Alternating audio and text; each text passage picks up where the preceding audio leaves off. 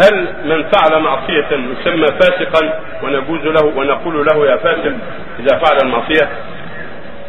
ذكر كثير من العلم رحمة الله عليهم أن من أتى المعاصي وأعلنها يسمى فاسقا. وقالوا من أصر على الصغيرة أو أعلن الكبيرة يكون فاسقا. فالذي يتعاطى المعاصي يسمى فاسقا لأن الفسق هو خروج عن الطاعة. فإن كانت كبيرة كالزنا والخمر وحقوق الوالدين هذا لا شك ولا نعلم خلاف بين العلم انه يسمى فاسقا أما الصغائر وهي الذنوب الخفيفة التي ما جاء فيها وعيد. لا وعيد بالنار ولا بغضب الله ولا فيها حد في الدنيا.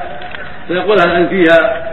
إنه يجب الحذر منها والبعد منها والتوبة منها وعدم الإصرار عليها. فإن لم يصر عليها لم يسمى فاسقا قد عرضته زالت ولم يصر. أما إذا صر عليها واستمر على المعاصي التي تسمى صغائر فإنه يسمى عند جمع من العلم يسمى فاسقا لاصراره ولهذا جاء ابن عباس رضي الله عنه أنه قال لا كبيرة مع الاستغفار مع التوبة ولا صغيرة مع الإصرار.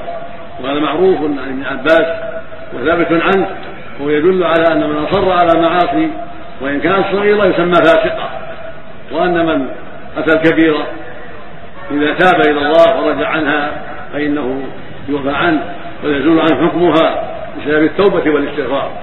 فالاستغفار يمحو يمحو كبيرة هو الاستغفار معه التوبة معه الندم معه الإقلاع مع العزم الصادق ألا يعود في المعاصي. فلا كبيرة مع الاستغفار مع التوبة الصادقة ولا صغيرة مع الإصرار. فإنها بالإصرار تكون في حكم الكبيرة. على ظاهر ما قال ابن عباس ويكون خطرها عظيما نسأل الله.